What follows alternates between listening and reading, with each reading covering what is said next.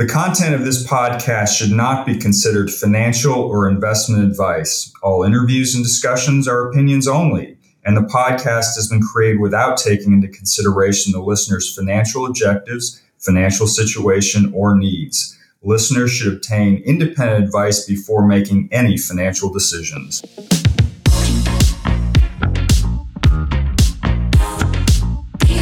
From Perth, this is the G'day Mining Podcast, or GEM for short, and I'm your Australian American host, Peter Morris. This is the podcast that bridges the Pacific, focusing on the two countries where most mining exploration companies are listed Australia and Canada, taking you from Hay Street to Bay Street and Ord to Burrard. The world depends on discoveries by exploration companies in these countries to achieve the energy transition targets. Their role is critical, and these are their stories. In particular, I want to unearth explorers whose potential has been missed. We're in the middle of a podcast series covering lithium. After exploring the McDermitt caldera during the past two episodes, we're shifting to Quebec. So, why should you care about lithium, specifically lithium in Quebec? In prior episodes, I mentioned the enormous deficit in North America, where 600,000 tons of LCE will be needed by around 2030 based on announced battery plants.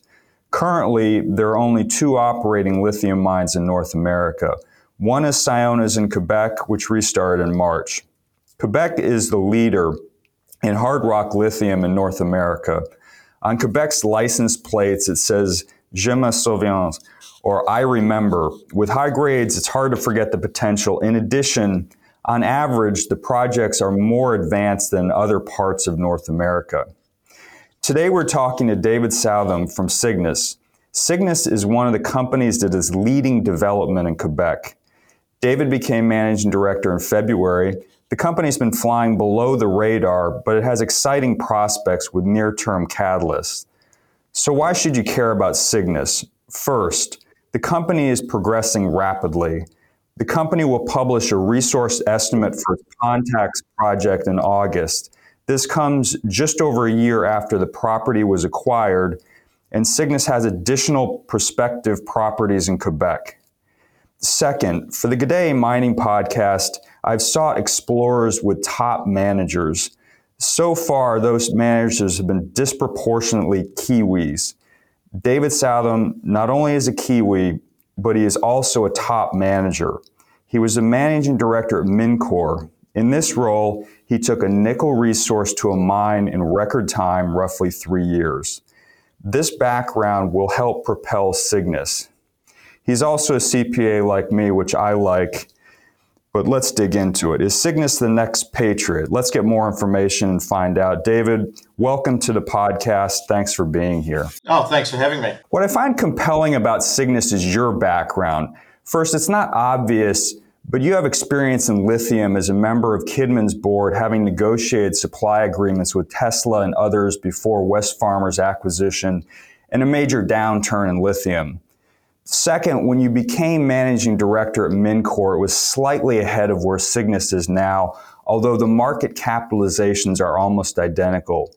During your tenure, the resource at Cassini nearly tripled, while Mincor's overall resource nearly doubled and Cassini began production. This propelled the stock from a capitalization of around 65 million to over a billion. What drew you to this opportunity? And please tell us more about your background and what has made you successful. Oh, look, thanks again for this uh, opportunity. Um, I, I, suppose going back to your, com- your first comment about Kidman, Kidman, I think, has been the pathfinder for the modern lithium company. It found a, a significantly large deposit um, we're in joint venture with, with um, SQM, which had a had an exceptionally large balance sheet. Um, we had a you know a very small balance sheet. However, yeah, we were first to cut a deal with Tesla, and we had Mitsui and LG Chem, and it was an amazing time. But we were ultimately taken out by Wesfarmers, and shareholders did very well. So maybe there's a there's a little bit of unfinished business there um, from from that regard. Uh, and you know there are a number of things that really attracted me to come back into the executive space with Cygnus. I, I suppose for well over a decade, I've been a battery market bull. I've, you know, probably for five or six years, I was yelling and screaming about it, and nobody was listening, mm-hmm. um, which was sometimes it's maybe not unusual. But I look at Quebec and I, I see the opportunity is that it's, it's the Pilbara for, for Canada, but the Pilbara in very early days, and, and the opportunities for uh, Australian companies going in there uh, are immense. And you know, we've seen a complete seismic shift in uh, car maker appetite for uh, for green uh, energy metals and and specific specifically lithium. We've got governments now, as opposed to Kidman's time, certainly in North America, ploughing in billions of dollars. And the attitude, quite frankly, of uh, car makers um, has definitely changed from when Kidman was around. Um, they um, you're no longer summoned uh, to European offices uh, to um, be basically told what your plan should be. Um, you know, the, the car makers are now very much intertwined uh, in um, in your business, understanding exploration, have built up some mining expertise, and realise that it, you know, this is a different sort of supply chain to what they used used to. So it's um it's an exciting time to be involved again. Well, people are listening to you now. If you could achieve at Cygnus what you achieved at Mincor, then I think shareholders would be very, very happy. Is it valid for investors to think about your tenure at Mincor as a template for what you intend to achieve at Cygnus? If we just talk about the success in, in Mincor, success to me is uh, it's all relative. Mm-hmm. You know, success in the corporate world has many facets to it and really my small success is not really my own. It's because of the Mincor team and, mm-hmm. and the bunch of highly motivated people that work tirelessly during the pandemic to create that opportunity. Um, you know, some some people there's a there's a saying that historical performance is a great predictor of future performance, and so while I get the angle of that question, yep. and there are lots of similarities, you have to look at each company on its own merits. But like Mincor, you know, Mincor had a, a an unbelievable um, portfolio of opportunity for exploration and had been underexplored in Kambalda. Um, and that's where the opportunity was. Uh, and it's similar with Cygnus. We became uh, quite an early mover into James Bay, Quebec, and have spent um, a significant amount of time going through many, many projects to pick the three that we really wanted.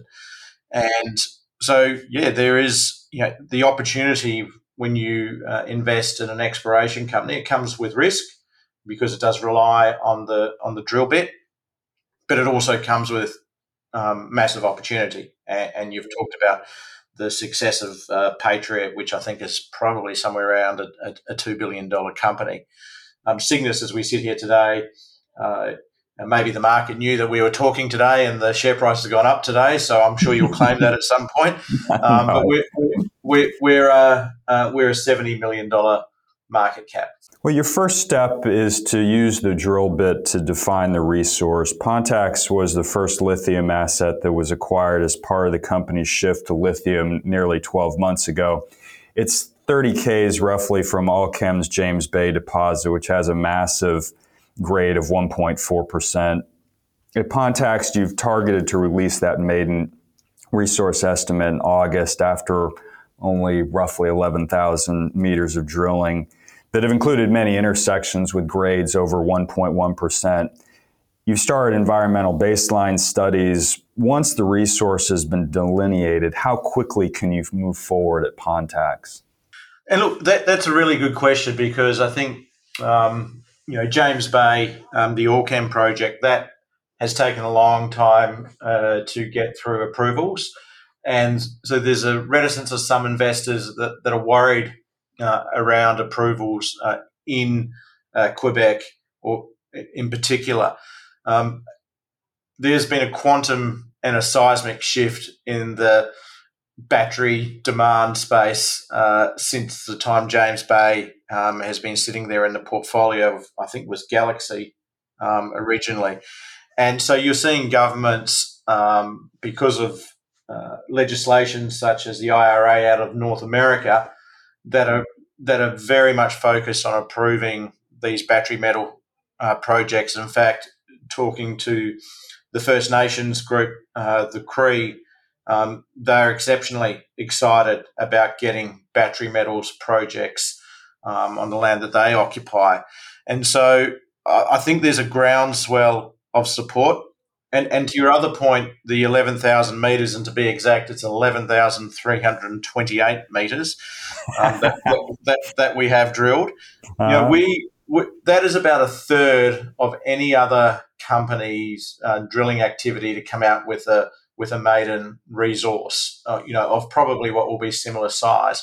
So really, what that shows you is um, we haven't had to drill that much to come out with a resource. And on that project, which is the Pontax project, which is our first project that we invested in in, in James Bay, we've only scratched about 2% of the strike length of that greenstone belt. Okay. So our opportunity to grow this um, uh, is enormous. Again, it's exploration, but we're on a, a, in a greenstone belt. And, and one of the things that we've looked for for Cygnus with all of our projects, if we get to them today, uh, is you know you've got to be located uh, in the right district. So we look for geologically, it has to be on a greenstone belt. Uh, it has to have a history of pegmatites. Um, and spodumene uh, bearing pegmatites is obviously the, the highest preference you need to be close to infrastructure because northern Quebec can be uh, quite isolated. Um, and all of our projects, um, two of them are on uh, the only two main highways in northern Quebec, and, and one has an all weather road. Um, Pontax itself isn't surrounded by a lake, um, so that's um, relatively rare for, for Canada given the amount of lakes. And it also needs to um, have be in the right category from a First Nations perspective. There's three categories of approvals, and ours, all of our projects are in the least cumbersome uh, category of that, and all of them happen to be surrounded by large deposits. And for those that have been around, generally um, uh, large deposits um, will have nearby deposits. So you have to tick all those boxes. Well, since that initial acquisition of Pontax, the company has acquired additional property. In fact, Pontax isn't even the largest property, it's slightly less than half the size in terms of square kilometers of Auclair, which was acquired in February and is near Critical Elements Rose Project in Nemaska's Whabouchi. They're encouraging historical results and drilling will commence soon. What's the outlook for Auclair? Our geologists, they're dripping with excitement. we recently announced that there, just from our desktop work, there mm-hmm. was 67 outcropping uh, pegmatites. Um, one of those was 1.6 kilometres long. Not one. This is all. This is all mainly on greenstone belt, and not one piece of lithium exploration has ever been conducted. Yet, on this ground, um, uh, from the first operator that we purchased it off, being Osisko, who is a very large um, Canadian mining group, they were previously um, exploring for gold. And if you're a gold, and this is decades ago, and if you're a gold explorer and you came across pegmatite, you, you'd chuck it out.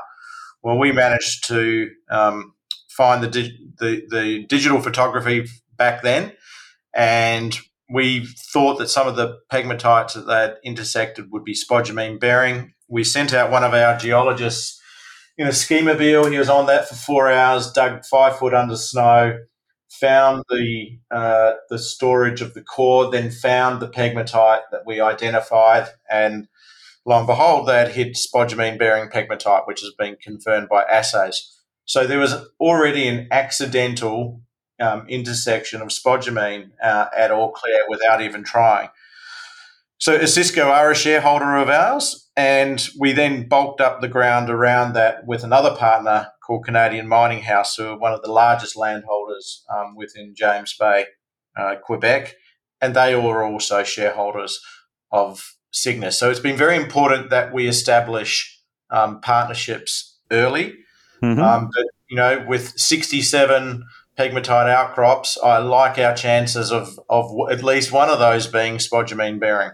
Are you geos as excited about the two other projects, Sakami, which is near Winsome's Cancet project and west of Patriots Corvette, as well as Mitsumi, which is next to Rose? How do these projects fit into the overall picture? I suppose we, we concentrate on three projects, and, and Mitsumi is the is the fourth, which hasn't had a lot of work. Okay. Um, but again, it was through um, these partnerships that we were able to get access. So when we did the deal with all for Auclair, and we dealt with Canadian Mining House, they also had this ground at Sakami and were being approached by many parties to get access to it. But because you know they're a shareholder and aligned to us, they offered it up to us, and and and we took that opportunity immediately.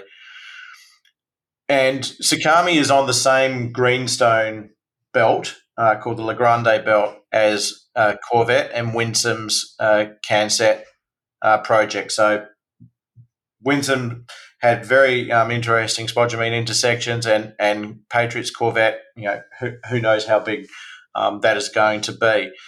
So you know, sometimes around property, it is location, location, location. Uh, for us, it's right next to the Trans Taiga Highway, so again, close to that infrastructure, close to hydropower. Um, we announced last week that w- there were dozens and dozens of significant uh, pegmatite outcrops that have not even been looked at for lithium. So there's not one piece of lithium exploration that's gone on on the same belt as probably one of the largest lithium projects to be discovered in recent times. So we should we should be out there in uh, in August um, or at the latest September. So I'd just be watching that space. Well, you have so many exciting opportunities here. Funding exploration development of these projects will require additional capital. Two of the advantages in Canada are the 30% refundable tax credit and the flow through structures. However, Canada isn't offering the same low interest, long duration loans that the US has. How do you think you'll fund these projects and what other sources of capital are available for funding these projects? Well, you, you bang on. We're an exploration company, and so we do require funding. And um, we do actually, I, I, should point out while I've got the opportunity that we also do have a, um, a significant land holding in Western Australia. And um, we have a, a, very small but separate group just working that. And, and lo and behold, we actually had a discovery um, at our Bencubbin project um, just recently that we announced where we've hit some very shallow, high grade rare earths um, hosted in clay.